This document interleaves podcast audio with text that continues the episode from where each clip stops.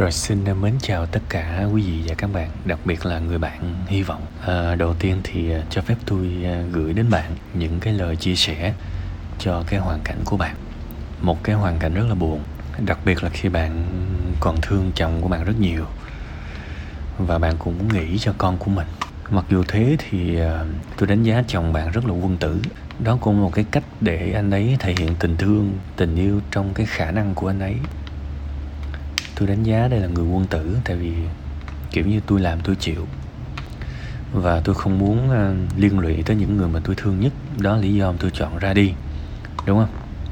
Đó cũng là một lý do đó cũng là một cái bài học mà sau này uh, bạn có thể dạy con mình. Nếu mà nói theo kiểu lý thuyết thì uh, ai cũng sẽ bảo là kiểu như uh, chúng ta sẽ uh, ráng trả nợ rồi uh, gây dựng lại rồi sau đó vượt qua rồi cùng vui vẻ đúng không? và thực ra chuyện đời nó không có đơn giản như vậy. Nếu mà một người mà nợ 2 tỷ nhưng mà có nhưng mà có năng lực kiếm được 4 tỷ thì đâu có gì để nói các bạn đúng không? Đằng này rõ ràng anh ta nợ 2 tỷ nhưng mà anh ta chỉ có năng lực kiếm chắc khoảng được vài chục triệu hay là vài trăm triệu thời điểm hiện tại nên anh ta hiểu rằng cứ để nó hoài như vậy thì uh, nó sẽ liên lụy và rõ ràng nó nó đang liên lụy nó đúng không? Tới vợ con rồi vợ bên nhà vợ. Nên tôi đánh giá cao cái việc này tôi đánh giá cao cái việc này và bạn nên nhìn cái việc này là hiểu rằng đó cũng là tình yêu đó. Tình yêu đôi khi là cái mà người ta làm cái gì đó cho mình nhưng mà đôi khi người ta không làm cái gì đó cho mình cũng là một dạng tình yêu ha? Thì um, bảo là nhà nhà mà có gặp một cái biến cố nào đó mà không biết uh, dạy con này nọ như thế nào thì cũng không hẳn đâu. Hãy cố gắng truyền tải và hiểu rằng cho con bạn hiểu rằng cái điều đó thì nó nó sẽ thương ba nó rất là nhiều. À, đương nhiên thì um, khi anh ta đi thì cũng không nhất quyết là phải cắt liên lạc đúng không? Các bạn hoàn toàn cũng có thể liên lạc bằng cách này cách khác mà. Thì đó là cách mà các bạn sắp xếp đúng không? Còn cái việc chính á, là bạn hỏi tôi là nuôi con như thế nào thì tôi cho rằng nếu mà mình suy nghĩ trong đầu của mình sự thiếu thốn thì mình sẽ toàn thấy sự thiếu thốn. Còn mình nhìn thấy trong đầu của mình tràn đầy yêu thương thì mình sẽ cảm thấy tràn đầy yêu thương thôi. Nếu bạn thương con mình, quan tâm với nó, chơi với nó, học với nó thì ờ, nó sẽ không cảm thấy sự thiếu thốn. Và kể cả sau này khi mà có một chút nhận thức người nó hỏi là ba đâu? Bạn hoàn toàn có thể trả lời là ba đi làm ăn xa. Và ba không có ở đây, thí dụ vậy. Thì nếu mà hàng ngày bạn rất thương nó, bạn là bạn của nó, bạn có thể chia sẻ với nó mọi thứ trên đời. Thì khi nó hỏi là ba đâu, thì đây chỉ là một sự thắc mắc thôi. Rồi sau đó nó nó lại quay trở lại và nó sẽ hài lòng với một người bạn lớn là mẹ nhưng mà cái này cũng phải để ý nha. Nếu mà nó không hài lòng với mẹ và bạn dạy nó một cách ngột ngạt, bạn quá khó khăn với nó, bạn quá là cứng rắn, kỷ luật với nó đó, kiểu bạn, như người ta hay nói là phải gồng lên vừa làm mẹ mà vừa làm cha đó, thì ờ, và đặc biệt bản thân bạn cũng bất an, cũng buồn bã, cũng giận liên tục, thì ờ, đứa con nó sẽ cảm thấy chán và nó sẽ luôn hỏi ba đâu. Nhưng mà cái chữ ba đâu ở đây đó là nó muốn tìm một người mà nó nghĩ là biết đâu, nhẹ nhàng hơn để nó làm bạn. Đó.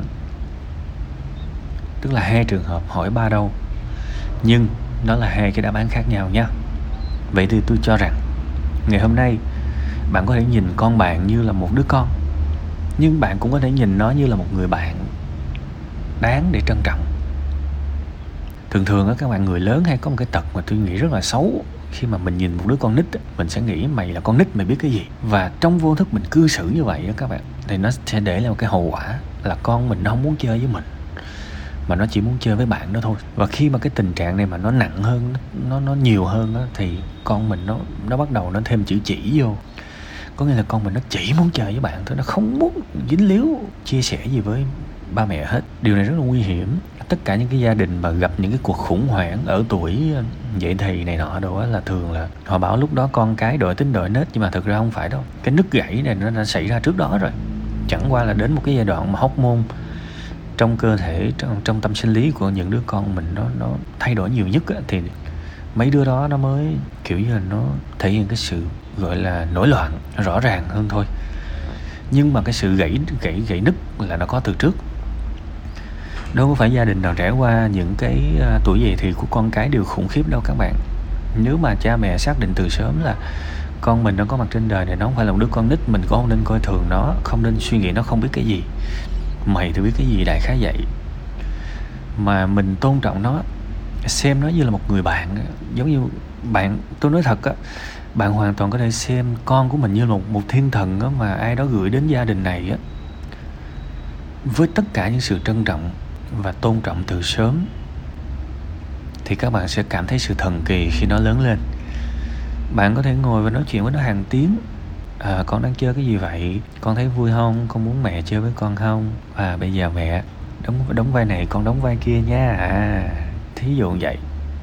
Thì các bạn sẽ thấy là con các bạn nó sẽ luôn muốn nói chuyện với các bạn. Nó sẽ muốn luôn muốn chia sẻ. Các bạn là người có lợi thế đó vì các bạn sinh nó ra và các bạn chơi với nó những năm tháng đầu đời chắc chắn các bạn là người có lợi thế nhất khi nó có những tâm tư. Còn các bạn nuôi con kiểu gì á mà lớn lên con mình nó không bao giờ nó tâm sự với mình một cái gì hết thì lỗi không phải là nó đâu nhớ nha. Thậm chí có nhiều trường hợp á, con mình nó nói ra một cái điều gì đó là chửi liền. Mà chửi riết thì nó đâu có nói ví dụ nó đi chơi nó nó đi học và nó bị điểm thấp. Vậy nó về nó nói mẹ con được nhiêu đây điểm mà 6 điểm mà chửi chửi trong khi cái lúc thất bại của người ta là cái lúc người ta cần mình nhất, thì mình lại chửi. Chúng ta sống nó ngược ngạo kiểu đó đâm ra con mình nó phát hiện là sao? Thôi, hình như mẹ mình hoặc là ba mình có một chút sự nguy hiểm nha. Họ nhìn thất bại của mình, cái gì đó rất là cực đoan, nặng nề nên thôi mình giấu. Sau này mình gặp chuyện gì mình cũng giấu hết nói ra làm chi để bị chửi, đúng không? Vô tình nó làm một cái sự nứt gãy các bạn, rất là khủng khiếp. Nên nó sinh con rất là nặng nề, rất là khó khăn, rất là vất vả nhưng dạy con. Nó còn một cái đỉnh cao mới.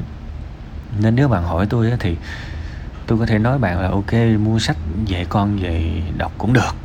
Nhưng tôi vẫn nói bạn một cái nguyên tắc căn căn bản nhất. Hãy làm bạn với con mình và xem nó như một thiên thần đến với này đương nhiên mình không có nuông chiều nó quá đáng. Nó đòi những thứ uh, gọi là quá là không thể chấp nhận được thì mình vẫn từ chối và mình vẫn dạy nó chứ. Nhưng điều quan trọng là mình cần nói chuyện với nó rất nhiều kể cả khi nó chưa biết nói. Mình cần chơi với nó mình cần hiểu nó thích cái gì nó muốn cái gì đúng không? Mình chia sẻ thời gian chơi với nó. Thế thì mình sẽ là một người bạn đặc biệt thôi.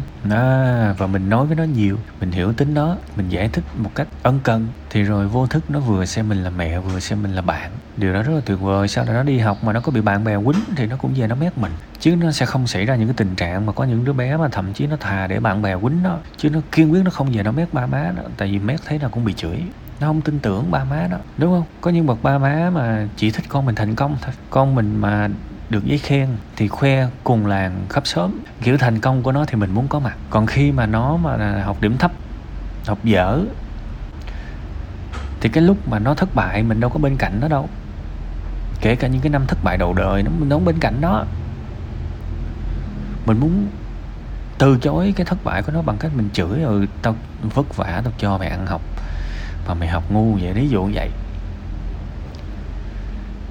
các bạn không biết là các bạn đang bơm những cái chất độc khủng khiếp vào đầu của của tụi nó đâu. Ha và nó sẽ nhận ra ngay.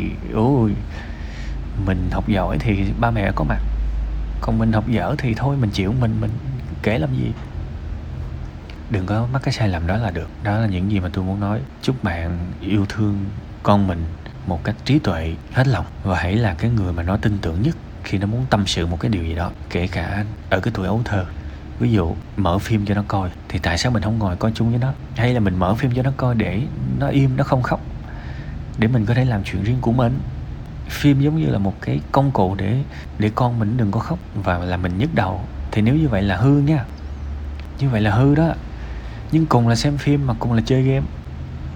Và mình chơi với nó trời ơi, những người cha mà chơi game được với con là những người đó là gắn kết khủng khiếp luôn á. Nhưng mà kiểu như mà nó khóc dữ quá, quăng điện thoại cho nó chơi mình. Để mình có thể làm chuyện riêng thì điều đó là hoàn toàn không tốt. Ha đó là tất cả những gì tôi muốn truyền tải một lần nữa. Chúc bạn nhiều sức mạnh, cũng như là nhiều sức khỏe. Cố gắng lên ha.